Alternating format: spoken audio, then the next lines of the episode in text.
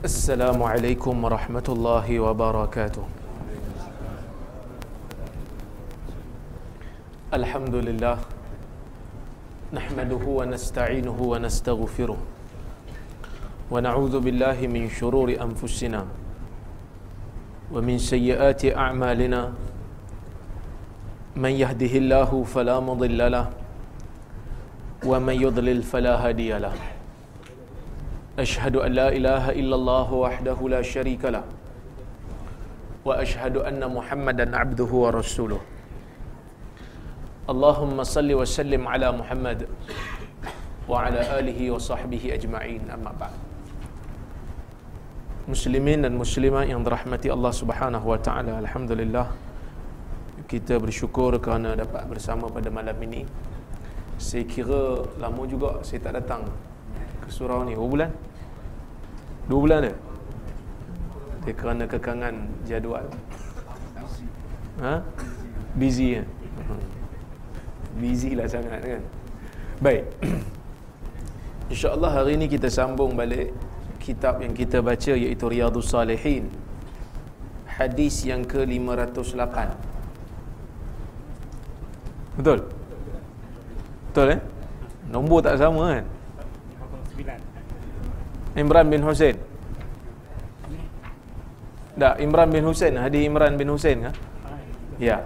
baik وعن Imran ibn al-Husain الله عنهما عن النبي صلى الله عليه وسلم أنه قال خيركم قرني ثم الذين يلونهم ثم الذين يلونهم قال عمران فما أدري قال النبي صلى الله عليه وسلم مرتين أو ثلاثة. ثم يكون بعدهم قوم يشهدون ولا يستشهدون ويخونون ولا يؤتمنون وينذرون ولا يوفون ويظهر فيهم السمن. متفق عليه. حديث روايات الإمام البخاري dan Muslim yang mana kedua-duanya meriwayatkan daripada Imran bin Husain. Maksudnya daripada Imran bin Husain radhiyallahu anhuma daripada Nabi sallallahu alaihi wasallam khairukum khairukum qarni dalam sebahagian yang sebahagian riwayat yang lain menyebut khairu ummati sebaik-baik kamu ataupun sebaik-baik umat aku dalam riwayat yang lain juga disebut khairun nas sebaik-baik manusia qarni ialah manusia yang hidup di kurun aku Qarni, perkataan qarn berasal daripada perkataan qarni itu berasal daripada perkataan qarn. Qarn kita orang Melayu guna juga perkataan qarni, qarib. Kan? Wa man ya'shu an dzikri rahman nuqayyid lahu syaitanan fahuwa lahu fahuwa lahu qarin. Dan siapa yang lupa daripada mengingati Tuhannya, kami akan jadikan syaitan ni qarin dia. Apa maksud qarin? Teman dia. Bila bila Nabi sebut qarin, qarni, sorry, Nabi tak sebut qarin, Nabi sebut qarni. Manusia yang hidup sezaman dengan dia. Cuma ulama berbeza pendapat. Yang dimaksudkan dengan kurun, ha, kita panggil kurun sebab memang qarni itu, qarn tu dia punya singular. Dia punya plural kurun qarn tu satu satu kurun dua kurun qarnan. Tiga dan lebih kurun berapa tahun yang dikira sebagai satu kurun ni. Kan? Ada yang kata 100 tahun. Ada yang kata 80 tahun. Ada yang kata 60 tahun. Kan? Tapi pendapat yang dipegang oleh ahli sunnah wal jamaah yang dimaksudkan oleh hadis Nabi ini ialah kurun manusia yang hidup sezaman dengan Nabi.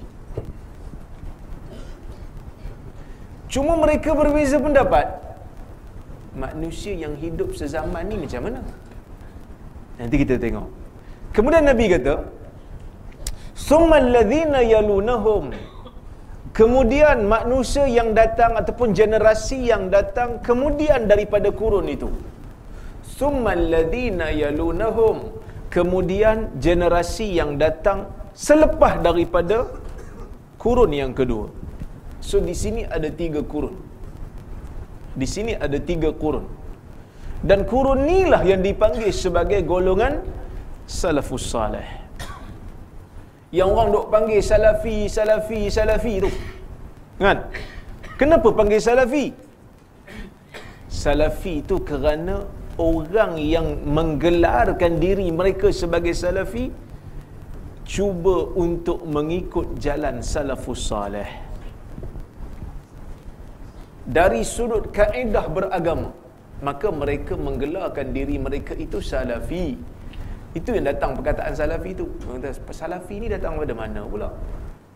Kan? Tapi salafi dekat negara ni dia jadi macam satu. Kan? Dia orang takut nak mengaku salafi kan?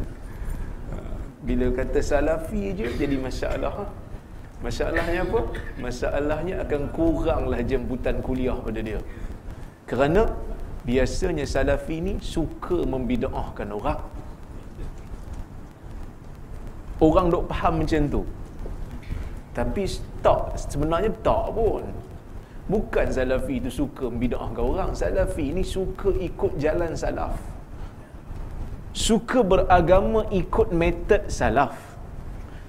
Kalau membidaahkan orang tu salah dan bidaahkan orang ni jadi masalah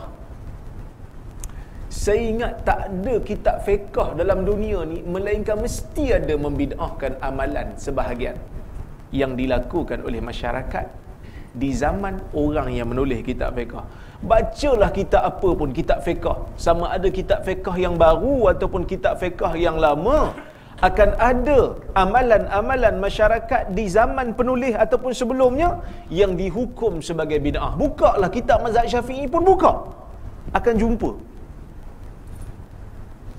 Memang kan jumpa. Tapi ada orang dia macam elegy sikit. Dia kata, bid'ah ni sinonim dengan salafi. Suka bid'ah ke orang. Kita bukan bid'ah ke orang. Kita bid'ahkan amalan. Amalan yang confirm bid'ah, bid'ah lah. Takkan nak kata amalan tu bid'ah sunnah pula. Bid'ah lah kalau dah bid'ah. Confirm bid'ah, bid'ah lah. Jadi orang takut-takut nak sebut tak boleh. Nanti kata bidah nanti orang anggap aku salafi. Bila salafi nanti tak boleh nak tak boleh nak kuliah banyak tempat. Kalau macam saya saya tak peduli sangat. Nah. tak nak panggil sudah. Banyak lagi kerja lain yang boleh buat. Ha. kan tapi iyalah ada kadang-kadang ada orang dia kata tak apa saya saya berhikmah dulu. Saya berhikmah lah sampai tak sebut tu payah juga. Kadang-kadang nak berhikmah sangat sampai tak sebut langsung. Orang tanya pun tak boleh, tak boleh sebut. Tanya orang lain. Susah juga lah kan. Hukum kena beritahu. Baik. Itu perkataan salafi. Tapi adakah salafi itu confirm mengikut jalan salafus salih? Kena tengoklah. Kerana tak salafi itu, dia dakwa diri dia. Dia kena check lah. Orang lain pun kena check lah. Tak semestinya bila dia kata dia dakwa diri dia salafi, confirm dia salafi. Confirm dia ikut salaf. Tak semestinya juga. Ada juga yang mengaku salafi tapi meraban tebin kata orang Perak. Ada juga. Tahu meraban tebin? Tak tahu. Merapu. Ada juga. Ada juga yang mengaku ahli sunnah. Tapi reput pun ada juga. Mengaku ahli sunnah. Tapi tak ada sunnah pun yang dia buat. Bila orang amal sunnah, dia pula yang panas. Ada juga. Tapi mengaku ahli sunnah. Pun ada juga. Jadi kena tengok. Jadi Nabi bagi satu panduan dalam hadis ni. Kamu nak tengok kamu ni ikut jalan salaf ke tidak? Kamu kena bandingkan dengan hadis ni. Yang mana Nabi kata sebaik-baik manusia, sebaik-baik umat secara mutlak di akhir zaman ni ialah manusia yang hidup di kurun aku. Kemudian generasi yang datang berikutnya. Kemudian generasi yang datang berikutnya. Sebahagian ulama kata, tiga generasi ini, generasi yang pertama ialah generasi golongan sahabat. Siapa dia sahabat? Bila orang tanya kita sahabat Nabi ni siapa? Yang biasa ikut kuliah saya dia tahulah. Tiga syarat jadi sahabat. Nak jadi sahabat ni ada tiga syarat. Ingat lagi? Ingat. Ha, kalau ingat tak apalah kan. nanti saya nanti apa? Pengurusi kena bagi senarai nama yang datang. Saya panggil seorang-seorang kan. Jawab soalan. ada tiga syarat nak jadi sahabat. Ha, syarat yang pertama berjumpa dengan Nabi sallallahu alaihi wasallam. Mesti jumpa Nabi dulu. Bukan lihat Nabi ya, jumpa Nabi. Sebab ulama hadis dia guna perkataan tepat. Dia tak kata tengok. Dia tak kata man ra'an nabiyya sallallahu alaihi wasallam. Dia kata man laqiyan nabiyya sallallahu alaihi wasallam. Sesiapa yang bertemu berjumpa dengan Nabi, bukan siapa yang melihat. Kerana kalau letak syarat melihat, sahabat yang buta tak jadi sahabat. Sedangkan sahabat yang buta pun sahabat macam Abdullah bin Ummi Maktum. Dia buta. Kan dia buta. Tapi dia sahabat. Kenapa dia sahabat? Dia jumpa Nabi. Walaupun dia tak tengok tapi dia jumpa. Syarat pertama kena jumpa Nabi.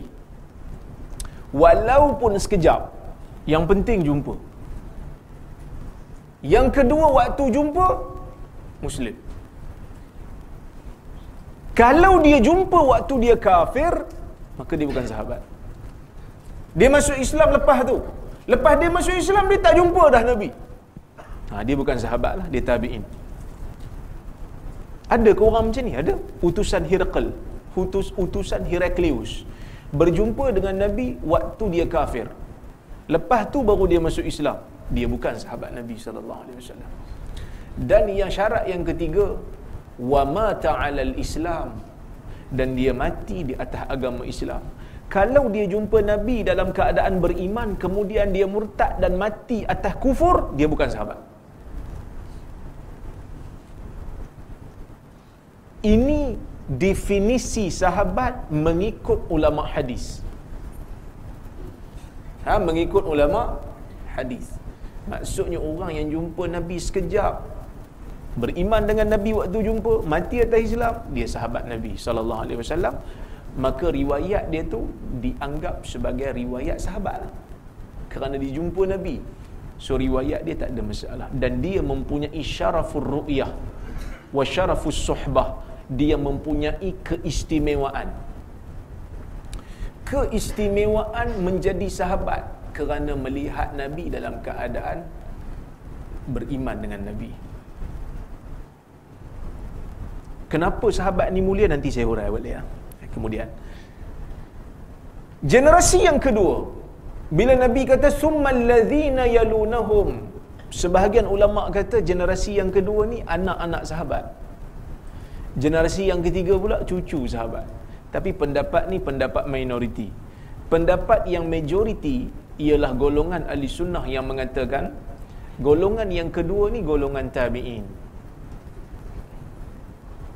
Ha, golongan tabi'in. Siapa tabi'in?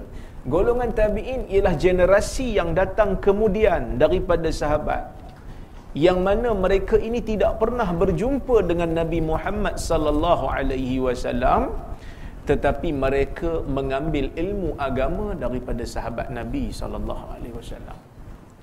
Maka ni golongan tabi'in. Siapa golongan tabi'in ni?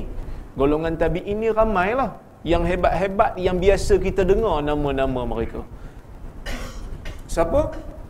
Antaranya Al-Hasanul Basri. Antaranya Sa'id Ibn Al-Musayyib. Antaranya Uwais Al-Qarni. Ha, ini nama-nama tabi'in. Golongan-golongan yang datang selepas daripada kewafatan Nabi ada di kalangan mereka yang hidup waktu Nabi hidup. Cuma mereka ni tak dapat jumpa Nabi waktu beriman dengan Nabi. Macam Uwais Al-Qarni dipuji dalam hadis.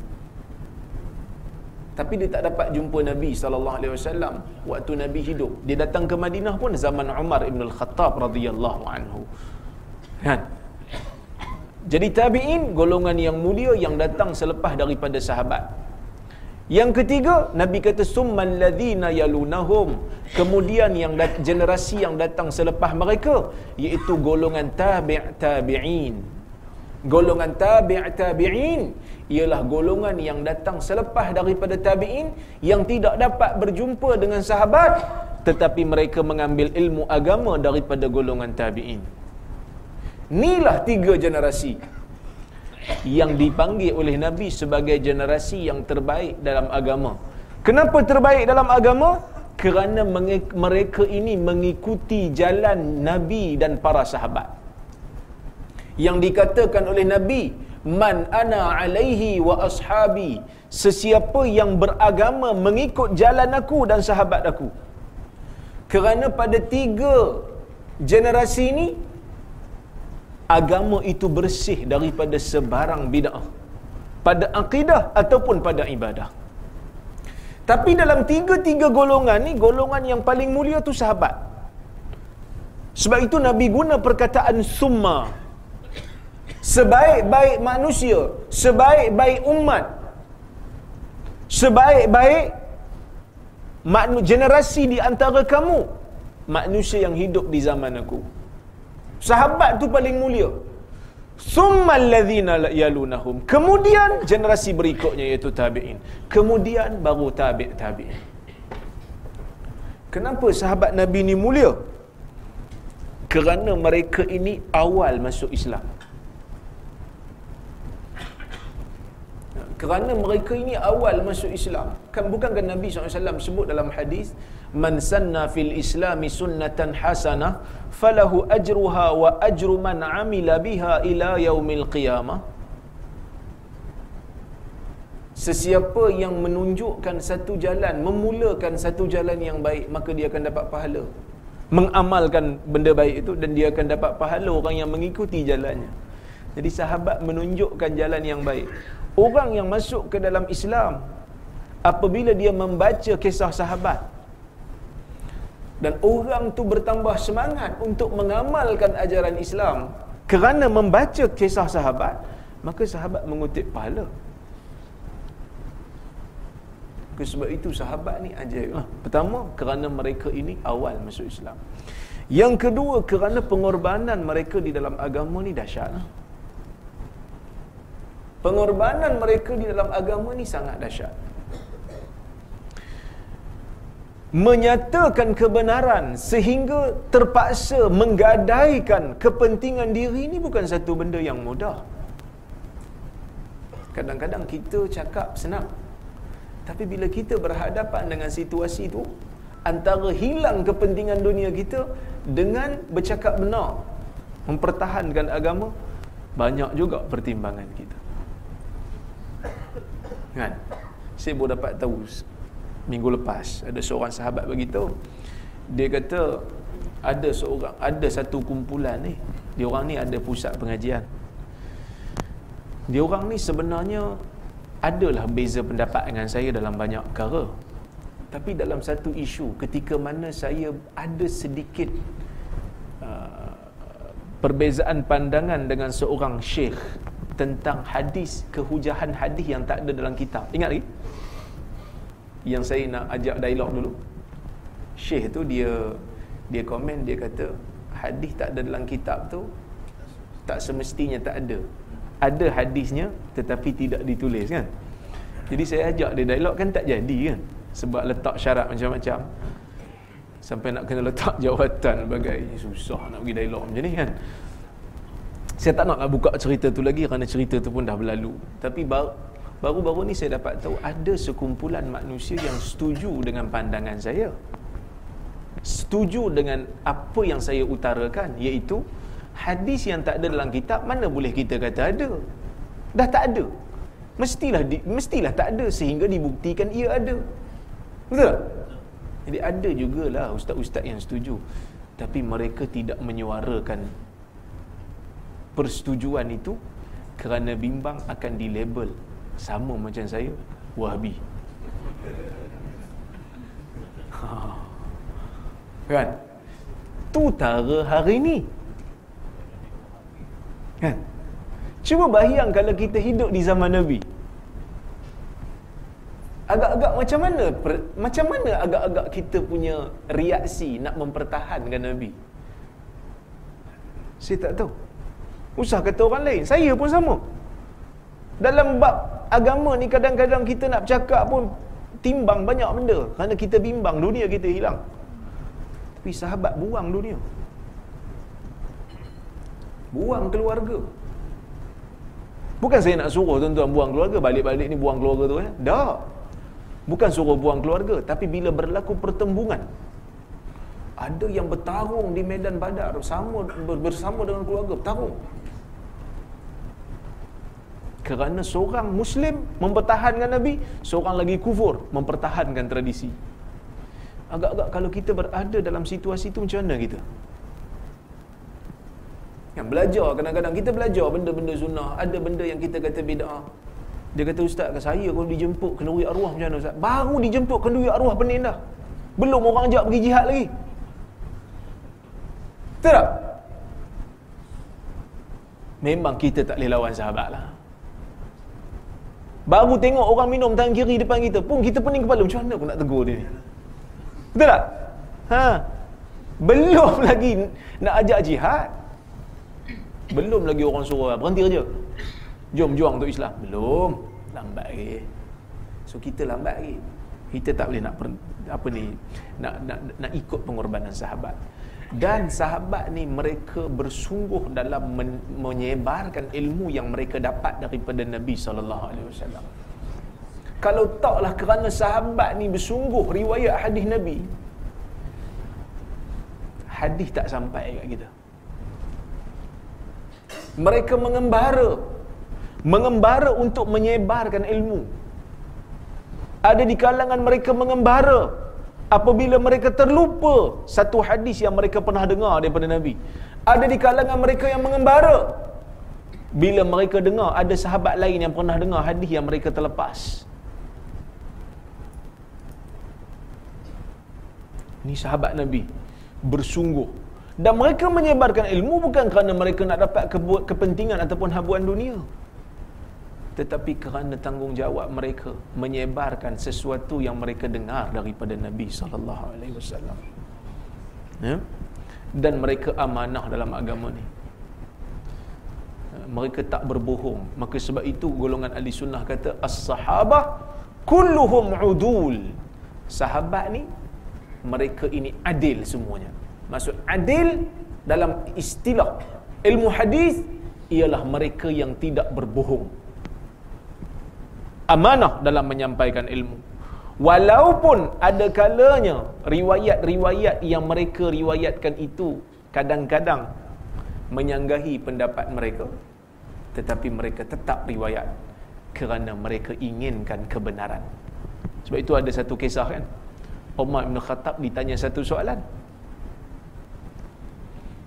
Umar ditanya satu soalan. Masa zaman dia jadi khalifah Umar ditanya satu soalan orang tanya soalan tentang tawaf wida. Orang haid dengan orang haid kena tawaf tak? Ada orang lelaki ni tanya zaman dia rakyat dia tanya. Umar kata kena. Dia kena suci dulu dan dia kena tawaf. Kena tunggu sampai suci. Lepas tu baru tawaf. Dia kata aku dengar daripada Nabi sallallahu alaihi wasallam Nabi kata orang haid tak perlu. Umar pukul dia Umar kata kau dah dengar hadis pada daripada Nabi kau tanya aku lagi. Sepatutnya kau bagi tahu kat aku ada hadis Nabi lah masalah ni. Umar tak tahu ada hadis lah masalah ha. jadi Umar pukul dia. Bukan macam kita zaman sekarang kita bagi tahu ni ada hadis kan? Ni ada hadis. Kita kata apa? Yalah hadis tu hadis lah. Kita nak buat yang macam ni punya. Ini Melayu punya kalau Umar ada zaman ni ramailah papa imam yang kena pukul. Ha, kan? Kadang-kadang kita baca hadis dah kan? Tiba-tiba kata hang jangan nak perasan hang tu ulama dan pakar hadis. Bila pula kita mengaku? Kita pun tak mengaku kita ulama hadis. Kita pun tak mengaku kita muhaddis kita cuma membacakan hadis supaya kita sama-sama amal ini beza golongan salafus soleh dengan kita sebab itu Nabi sendiri kata golongan ni golongan terbaik Apa maksud golongan terbaik? Golongan terbaik bila mana mereka tahu ada sunnah Nabi dalam satu masalah. Walaupun mereka tidak tahu benda tu, mereka mengamalkan benda yang berbeza lama dah. Bila tahu satu hadis, mereka akan terus amalkan. Kalau sahih. Tu, terus tukar. Tu yang Khatabi kata kan. Khatabi kata, 40 tahun guru aku beramal dengan sebuah hadis. Itu tahu hadis tapi salah faham hadis. 40 tahun, hampir 40 tahun guru-guru aku tak pernah cukur sebelum solat Jumaat. Kerana mereka silap baca hadis. Nabi larang dia kata anil halqi yaumal jumuah qabla salah. Nabi larang cukur sebelum solat pada hari Jumaat. So, sebelum pergi solat Jumaat orang kata tak cukur. Sebenarnya bukan halqi, sebenarnya hilaqi. Buat bulatan dalam masjid. Buat halaqah-halaqah zikir dalam masjid. Buat halaqah bentuk bulat. Ganggu orang nak nak duduk sah depan. Dia baca halqi. Sebenarnya hilaqi. Ejaan sama. Baris salah. Kan? Bila tahu yang betul, tukar terus. Tak ada kata, kita lama dah buat benda ni. Hang siapa nak ganggu amalan kita ni? Dah. Silap-silap lah. Ah, saya pun silap tuan-tuan pun silap semua orang silap kecuali nabi je ha, yang maksum ni ha, dalam menyampaikan agama baik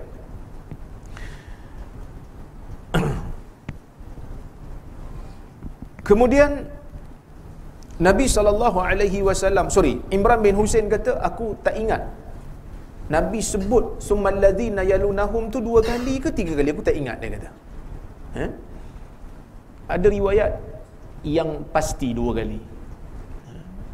Summal ladzina yalunahum summal ladzina yalunahum. Dua, dua kali. Maksudnya tiga generasi lah. Generasi pertama generasi sahabat generasi kedua generasi tabi'in generasi ketiga generasi tabi' tabi'in. Ha, tabi' tabi'in baik. Generasi tabi' tabi'in ataupun gen, tiga generasi sorry. Tiga generasi ini dari sudut beragama lebih baik. Yang terbaik antara uh, kalau nak dibandingkan dengan generasi yang selepas mereka. Kerana generasi yang selepas daripada itu di diganggu ataupun di di dihamburkan dengan bid'ah golongan Mu'tazilah lepas pada tu muncul bid'ah Mu'tazilah munculnya bid'ah bid'ah Qadariyah Murji'ah Jabariyah.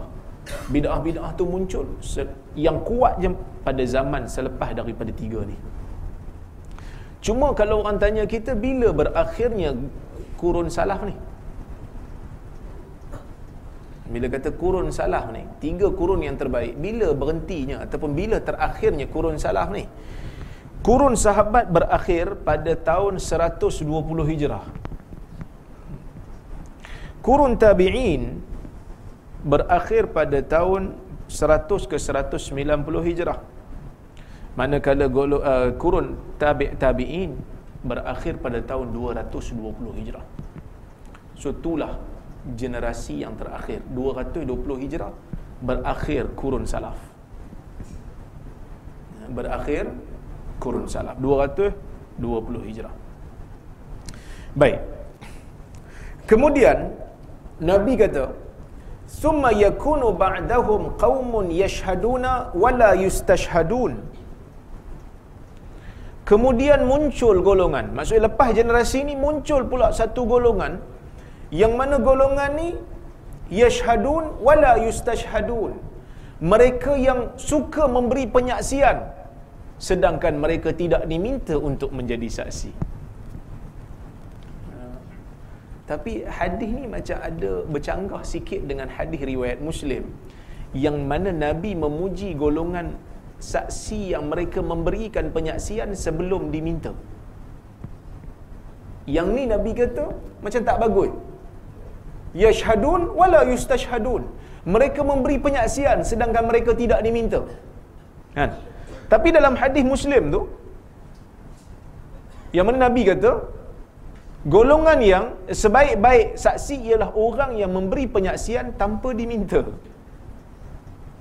So dia macam ada bercanggah sikit lah.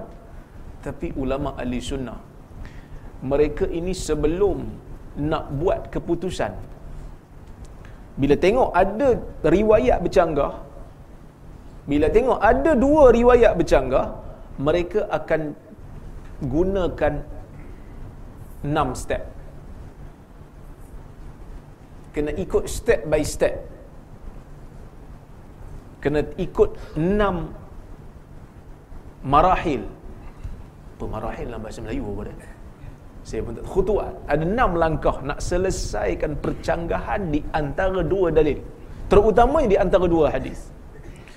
Yang pertama kalau ada satu hadis sahih dan satu lagi hadis daif. Bercanggah. Dia mereka akan ambil yang sahih mereka akan buang yang daif. Itu clear lah. Itu langkah pertama.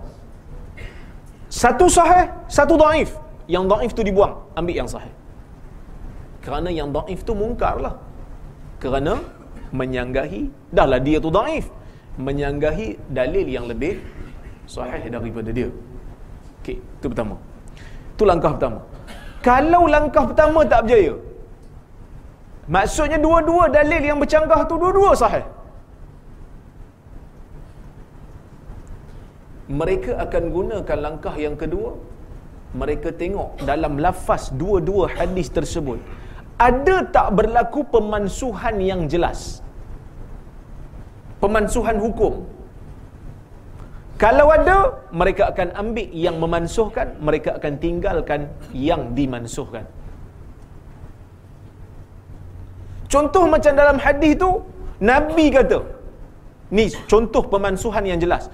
Nabi kata, "Kuntu nahaitukum an ziyaratil qubur ala fazuruha fa innaha tuzakkirukumul akhirah."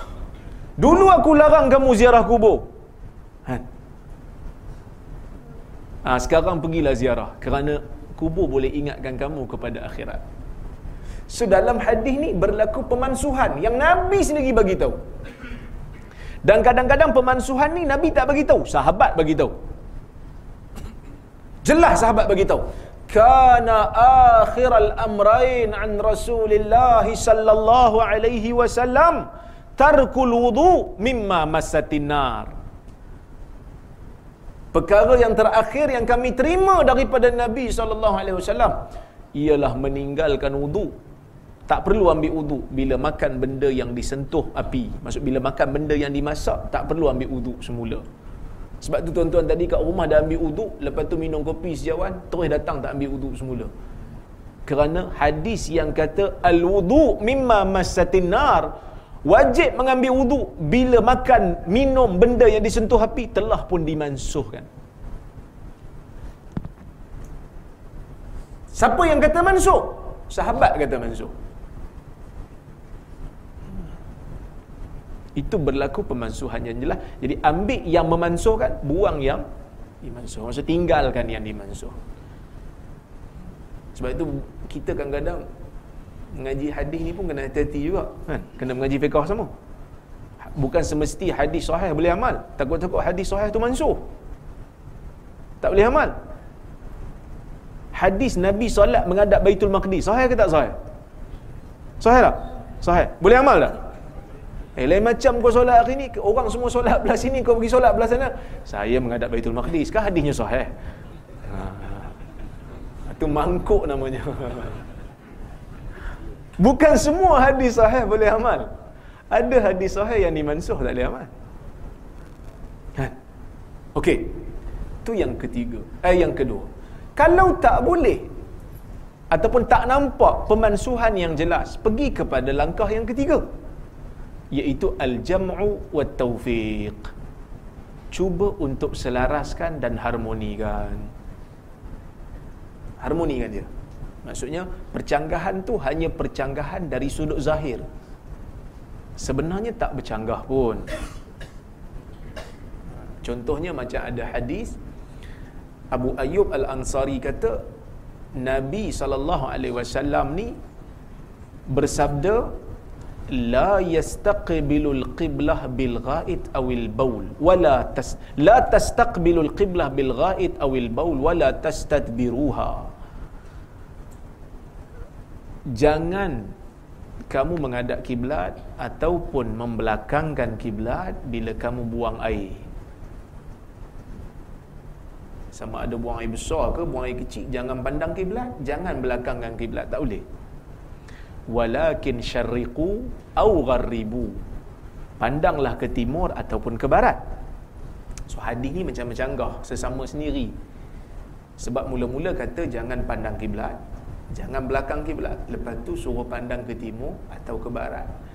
So timur ni kalau kita kita kiblat kita ke arah mana? Barat kan? Jadi kalau kita pandang ke barat, Nabi kata syarriqu, pandang ke timur. Kalau pandang ke timur maksud kita membelakangkan kiblat. Kalau kita pandang ke barat, kita menghadap kiblat. Jadi nampak macam eh canggah hadis ni. Sebenarnya hadis ni Nabi sebut pada orang Madinah. Yang mana orang Madinah dia punya kiblat dia belah selatan. So selesailah masalah. Nampak zahirnya bercanggah sebab kita baca di kawasan yang kiblat kita belah barat. Jadi kalau kiblat kita belah barat, kita janganlah pandang ke ke barat. Maksud Nabi tu Nabi sebut hadis tu pada orang Madinah. Yang arahan kedua tu untuk orang Madinah. Arahan pertama tu untuk semua orang. Kan? Kemudian contoh yang lain. Ada satu lagi hadis daripada Ibnu Umar dalam Sahih Bukhari dia kata aku panjat rumah Hafsah. Hafsah kan kakak dia. Aku panjat rumah Hafsah. Hafsah kan isteri Nabi. Aku tengok tiba-tiba aku ternampak Nabi dalam dalam tandas, Nabi sedang buang air menghadap Baitul Maqdis, membelakangkan Kaabah. Tadi Nabi tak bagi. Tengok-tengok Nabi, Nabi buat. Ibnu Umar tu bukanlah panjat rumah Hafsah tu sebab nak tengok Nabi buang air. Tak dia, dia, dia ada urusan dia tapi ternampak. Dia cerita kat kita. Jadi para ulama cuba untuk selesaikan dan selaraskan. Sebahagian daripada ulama kata memang tak boleh. So pecanggahan hadis ni cara nak selesaikan ulama itu medan khilaf. Cara nak selesai itu medan khilaf.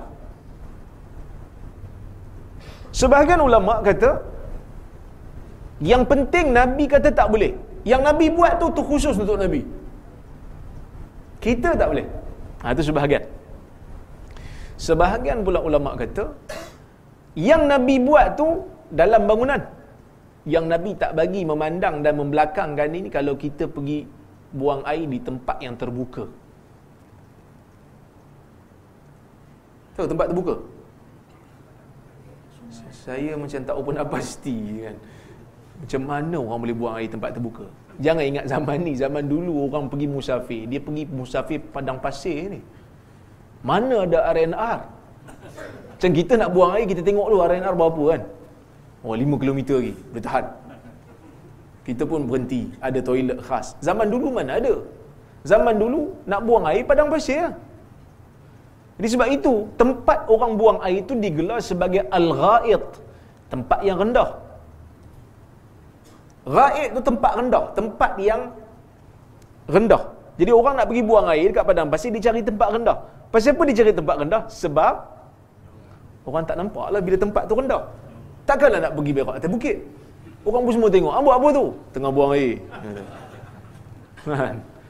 semua orang nampak lah. Jadi, Sebahagian ulama dicuba untuk harmonikan hadis ni antara duanya. Dia kata yang Nabi buat tu dalam bangunan. So kalau dalam bangunan tak apa sebab dia ada tutup. Kalau tengah-tengah tanah lapang tu yang tak boleh tu. Ha, jangan pandang kiblat, jangan belakang. Macam tu lah. Okey. Yang ke berapa? Empat. Baru pergi kepada nasakh dimni. Kalau tak boleh nak diharmonikan, pergi kepada pemansuhan yang tidak jelas. Macam mana cara pemansuhan tak jelas? Tadi kalau pemansuhan jelas tadi, clear sahabat bagi tahu, clear Nabi bagi tahu pembatalan hukum. Yang ni dia tak bagi tahu. Tapi datang satu hadis bagi tahu macam ni. Datang lagi satu hadis bagi tahu macam macam lain. Kan? Tak boleh nak diselesaikan. Maka ulama akan tengok tarikh. Bila hadis ni Nabi sebut? Bila hadis ni Nabi sebut? Yang terakhir tu akan jadi pembatal kepada yang awal. Contoh macam hadis Nabi kata aftar al-hajim wal mahjum. Orang yang berpuasa kalau dia berbekam batal puasa dia. Bukan kata yang dibekam tu batal puasa, yang tukang bekam tu pun batal puasa kalau dia puasa. Tiba-tiba Ibnu Abbas kata, Nabi sallallahu alaihi wasallam pernah berbekam dalam keadaan dia berihram dan berpuasa. Dan Ibnu Abbas ni dia ikut Nabi waktu ihram, waktu haji selamat tinggal. So dia lewat. Maka sebab itu berbekam tidak dikira membatalkan puasa kerana yang ni yang kemudian. Yang mana Nabi puasa dan Nabi bekam takkan Nabi batalkan puasa dia pula. Menunjukkan benda tu telah terbatal. Kemudian baru pergi kepada step yang kelima iaitu tarjih. Tarjih maksudnya dua dalil yang bercanggah nak diselesaikan tak boleh, dua-dua sahih nak kata mansuh pun tak boleh, nak harmonikan pun tak boleh, baru pergi kepada tarjih. Tarjih maksudnya pilih salah satu yang lebih kuat. Macam mana nak pilih salah satu yang lebih kuat? Banyak murajihat. Dalil ni sahih, dalil ni sahih. Tapi yang ni riwayat Bukhari Muslim, yang ni bukan. Ambil yang ni. Kerana Bukhari Muslim lebih kuat daripada yang bukan Bukhari Muslim. Walaupun kedua-duanya sahih. Dengan syarat tak ada jalan lain untuk diharmonikan ataupun untuk dikatakan sebagai pemansuhan. Ya? Ah, itu nombor lima. Ah. Dia ada enam. Bila tarjih, maksudnya pilih yang satu, tinggal yang satu. Nak pilih salah satu, kena ada alasan lah. Kenapa ambil yang ni, buang yang tu? Alasan tu kita panggil murajihat. Oh ini dah macam kuliah usul fiqh lah ni kan. Tak apalah nak bagi faham. Walaupun tak boleh nak hafaz lagi saya tanya. Berapa enam step tu? Boleh ingat? Yang mana yang tengok handphone tu saya ingat dia tulis nota lah tu. Bukan dia balas WhatsApp. Dan yang keenam, kalau tak boleh tarjih, dua-dua sama. Tawakuf. Tawakuf ni maksudnya tinggalkan kedua-duanya, tak boleh buat keputusan. Sebab dua-dua sahih, tak ada alasan nak pilih salah satu. Tinggal dua-dua. Tapi jarang sangat lah. Jarang sangat untuk tawakuf ni. Biasanya mesti ada. Mesti ada alasan untuk pilih salah satu. Jarang mana ada Ustaz? Ya? Ada pada sebahagian ulama, tapi pada ulama lain boleh selesai. Pada sebahagian ulama pun jarang jumpa. Okey. Macam ada sebahagian ulama dia kata dia baca hadis Abu Dawud. Dia kata Ra'ait Nabi kata ra'aitu Amr bin Luhai yajurru qasbahu finnar. Aku melihat Amr bin Luhai menarik isi perutnya dalam neraka. Sebahagian ulama moden dia kata aku tak faham hadis ni. Sedangkan Amr bin Luhai ni mati sebelum Nabi menjadi nabi. Dia ahlu fatrah macam mana dia kena azab? Dia kata aku tawakuf, aku tak buat keputusan. Tapi pada dia lah tak buat keputusan. Kerana pada dia hadis tu bercanggah dengan ayat Quran yang kata wa ma kunna mu'adzibina hatta nab'asa hatta nab'atha rasula. Kami tidak akan mengazab satu kaum sehingga kami utuskan pada mereka rasul. Kan? Itu pada dia lah. Pada ulama lain selesai masalah. Sebab dia kata Amru bin Luhai ni orang pertama yang bawa berhala mari ke tanah Arab. Sebelum tu semua ikut ajaran tauhid dia yang pertama bawa berhala jadi dia bertanggungjawab. Maka sebab tu dia berdosa. Jadi pada ulama lain, tak ada isu pun. Okey. Boleh? Jadi, baik. Jadi hadis ni, ha, kita balik pada isu kita. Hadis yang Nabi kata, Kemudian datang satu kaum, datang dari selepas generasi yang ketiga ni satu kaum, mereka yang memberi penyaksian tetapi tidak diminta untuk menjadi saksi. Bercanggah pada zahirnya dengan hadis Muslim, riwayat Muslim yang mana Nabi kata sebaik-baik saksi ialah orang yang memberikan penyaksian tanpa diminta. Jadi ulama selesaikan. Cuma cara mereka selesaikan ni berbeza. Ada sebagian ulama kata maksudnya golongan yang memberikan penyaksian tetapi tidak diminta ni orang yang suka memberikan penyaksian walaupun orang lain tak minta. Selalu menunjukkan mereka ini tidak ada warak dalam agama. Kerana menjadi saksi untuk kes-kes mahkamah ni benda besar. Kerana ia melibatkan hak manusia. Kerana hakim akan buat keputusan berdasarkan penyaksian kita. Jadi manusia, Nabi kata akan muncul satu golongan manusia yang kurang baik di zaman kemudian yang tidak ada warak lagi dalam agama yang tak takut main dengan hak manusia. Orang tak minta saksi, dia offer. Ataupun golongan-golongan yang memberikan penyaksian palsu. Sebagai ulama kata yang ni untuk orang beri penyaksian palsu. Dia offer untuk bohong dalam agama. Penyaksian palsu ni dosa besar. Dalam hadis riwayat Bukhari Nabi kata apa? Ala unabbiukum bi akbaril kabair. Dalam riwayat, hendakkah aku beritahu kepada kamu di antara dosa yang besar? Apa dia Rasulullah sahabat tanya? Sahabat kata, uh, Nabi kata, pertama al-isyraku billah. Syirik kepada Allah. Yang kedua waqul walidain. Yang kedua berderhaka kepada ibu ayah. Yang ketiga Nabi kata qaulu zur au syahadatu zur. Kata-kata bohong ataupun penyaksian bohong. Memberi penyaksian bohong ni dosa, antara dosa besar.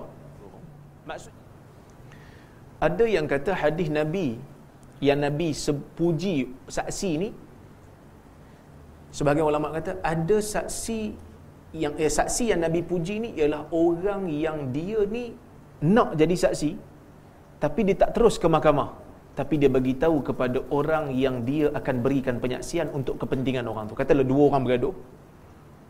Dua orang bergaduh. Yang ni menuntut hak yang ni menuntut hak.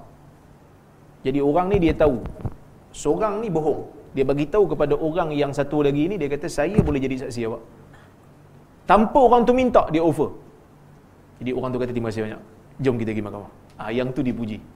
Tapi yang tak yang tak dipuji ni orang yang terus pergi ke mahkamah tanpa memberitahu kepada dua orang yang bertelagah ni ha, macam-macam lah dia punya dia punya takwilan okey wa yakhunun wala yu'tamanun dan golongan yang khianat dan tidak dipercayai langsung. Maksudnya di zaman ni, di zaman selepas daripada zaman salaf, ramai di kalangan manusia yang bersifat dengan sifat khianat. Dan orang tak percaya lagi kat dia. Eh? wa yanzirun wa yanziruna wala yufun wa yanzuruna wala yufun. Dan orang yang bernazar tetapi tidak melaksanakan nazarnya. Nazar ni maksudnya mewajibkan diri dengan nama Allah tapi dia tak buat apa yang dia nazar. Wa yadhharu wa yadhharu fihi musiman. Dan terzahir pada mereka ini kegemukan. Lemak. Ha, terzahir pada mereka itu lemak.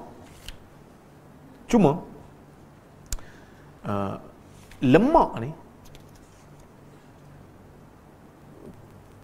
sebahagian ulama dia kata lemak tu maksud gemuk ah. Kan? Sebahagian kata eh, bukan bukan bukan gemuk. Orang yang menghimpunkan harta banyak. Ha. Sebahagian lagi kata tak. Orang yang suka mendakwa sesuatu yang bukan hak dia. Orang yang tamak haluba. Maksudnya golongan ni golongan yang tak ambil peduli dengan warak agama, golongan yang tak ambil peduli tentang amanah, golongan yang tak ambil peduli tentang janji mereka dengan Tuhan, maksudnya dengan manusia pun dia tak peduli, hak manusia dia tak peduli, hak Allah pun dia tak peduli, dia hanya peduli hak dia. Tapi majoriti ulama memilih tafsiran gemuk. Tapi cuma gemuk ni bukanlah maksud orang gemuk secara mutlak. Lepas ni semua tengok yang gemuk-gemuk kan. Ha. Dah, gemuk yang dimaksudkan ni orang yang terlalu banyak makan. Lebih daripada had. Dan ini Imam Nawawi sebut. Dia kata kalau seseorang itu gemuk secara fitrahnya. Maksudnya dia gemuk tu bukan sebab dia makan banyak. Tapi kerana keturunan ataupun kerana metabolism dia rendah. Dia makan sikit je tapi dia gemuk juga. Memang keturunan dia keturunan yang agak badan besar sikit. Yang tu tidaklah di tidaklah tercela. Ha. Okey. Jadi lepas ni kalau badan besar-besar sikit kalau orang tanya kau ni makan banyak dah metabolism rendah ni fitrah saya cuma Nabi tak suka makan banyak ni lah Nabi tak apa suka orang yang makan banyak eh, makan cukuplah sekadarnya Okey. Baik. Eh, ini kita dah dah insya ke? Oh, dah insya dah. Rasa macam satu hadis je. Saya duduk prepare banyak hadis ni.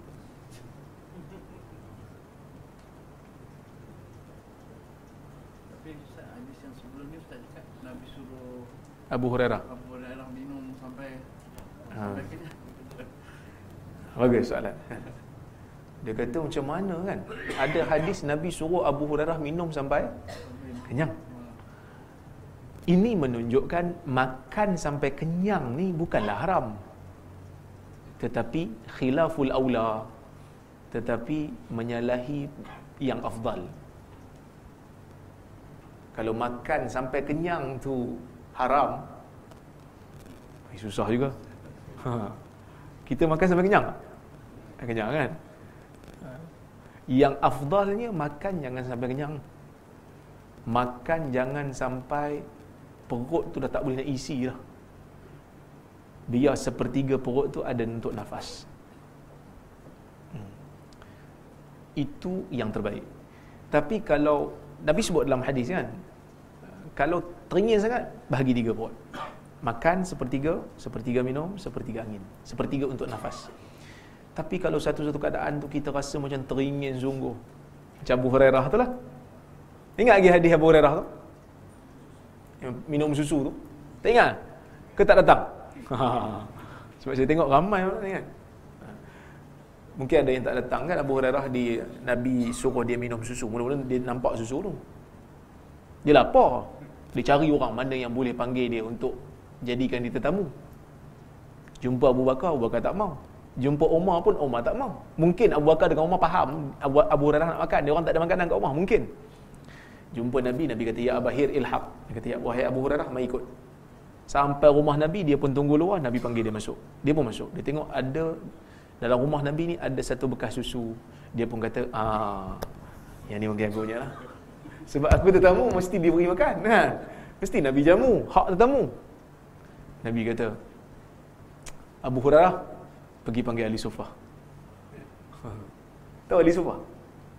oh, ahli sufa ni orang yang duduk belakang Masjid Nabawi yang mana mereka ni macam Abu Hurairah semua semua lapar belaka semua lapar jadi Abu Hurairah kata Allah panggil ahli sufa mereka dah lapar macam aku memang habislah tapi oleh kerana taat kepada Nabi ni benda yang wajib aku pergi jugalah panggil walaupun berat hati aku dia tahu bila dia panggil maksud dia lah kena hidang bila dia hidang dia lah minum paling last sekali jadi dia bagi, bagi, bagi, dia mengharapkan ada lah lebih untuk aku ni.